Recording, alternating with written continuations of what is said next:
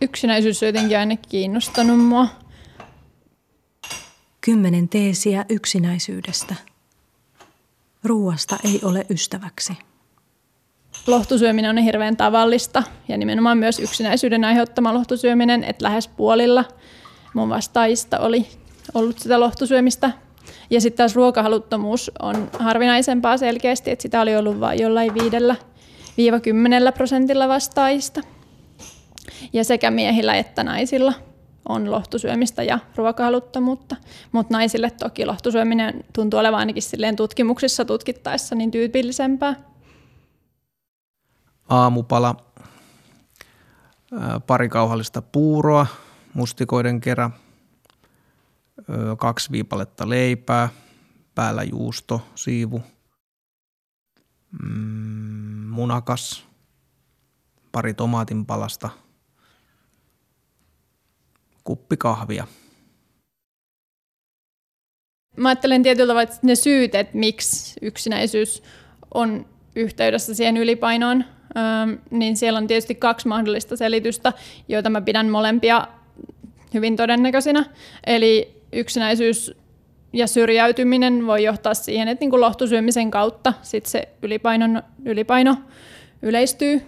Ja sitten tietysti se, että lihavuus saattaa sit kans johtaa siihen, että sä itse alat pitää itseäsi huonompana ja alat sit sitä kautta niinku syrjäyttää itseäsi, että vetäydyt sosiaalista tilanteista. Lounas, salaattia, pari palaa leipää, vettä. Sellaiset, joille yksinäisyys aiheuttaa ruokahaluttomuutta, he on erityisen yksinäisiä sitten. Et tuntuu, että se ruokahaluttomuus on semmoinen niin äärimmäinen mm, elimistön reaktio ehkä sitten semmoiseen äärimmäiseen tilaan jollain tavalla. Ja sitten se todennäköisesti niin kuin siinä taustalla, että masennushan monesti aiheuttaa ihmisille ruokahaluttomuutta ja toki myös sitten semmoista tunnesyömistä, niin kuin syömisen lisääntymistä, mutta ehkä sitten jos se yksinäisyyden yksinäisyys on erityisen kroonista ja erityisen voimakasta, niin sitten ei enää niin kuin jaksa edes syödä tai huolehtia itsestään muulla tavalla. Ja sitten toki niin kuin yksinäisyys yhdistyy syömishäiriöihin voimakkaasti, että monesti sitten kun keskitytään pelkästään siihen syömiseen ja laihtumiseen esimerkiksi laihuushäiriössä, niin sitten ne ystävyyssuhteet ja muut läheiset suhteet alkaa tuntua niin kuin häiritseviltä tai sitten että keskitytään niin voimakkaasti siihen itseen, että sitten se muu maailma jää ja sitä kautta sitten tullaan yksinäisiksi ja koetaan tosi voimakasta semmoista yksinäisyyttä. Ja itse asiassa semmoinen kiinnostava näkökulma on, että anoreksia sairastavat niin kuin kokee myös, että se syömishäiriö on sellainen läheinen ystävä. Että sehän on sellainen niin kuin selviytymiskeino – syömishäiriö monesti, että on jotain voimakkaita tunteita, mitä sitten tarvitaan joku keino, millä hallitaan niitä, niin syömishäiriö saattaa vastata sellaiseen tarpeeseen. Päivällinen, lihapullia, keitettyä perunaa, tzatsikia,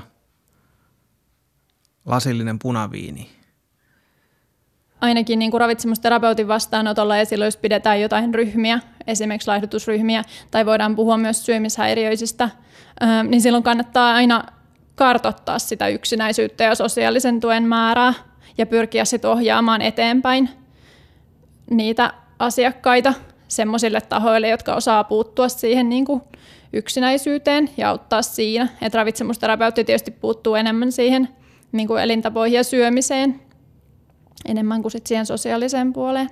Mutta sen niin tiedostaminen, että siellä taustalla saattaa olla vaikuttamassa tuommoisia tekijöitä, niin se on mun mielestä ehkä semmoinen, mitä ravitsemusterapeutit vois miettiä ja ravitsemusalan ammattilaiset niin kuin omassa työssään.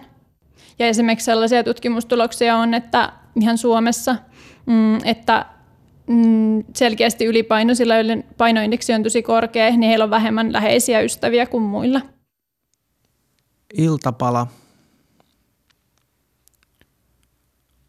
banaani,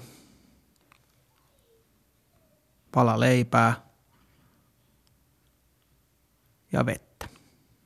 Haluaa tuoda sitä joustavuutta ihmisten ajatuksiin, että se syöminen on myös semmoinen ilo, ihan, tai sitten täytyy olla, että se ei voi olla mitään sellaista suorittamista, että se, sitä jaksaa jonkun aikaa, mutta et ei sitä sitten jaksa loputtomiin, että sitten täytyy löytää sellainen joku, ää, niin kuin, että se on osa elämää, että se on sillä tavalla tasapainossa, että siihen ei keskitetä liikaa sitä energiaa, joka tarvitaan sitten mun mielestä muihin asioihin ja kannattaakin suunnata muihin asioihin kuin siihen syömiseen ja ruokailuun ja ravintoaineiden laskemiseen ja vahtaamiseen.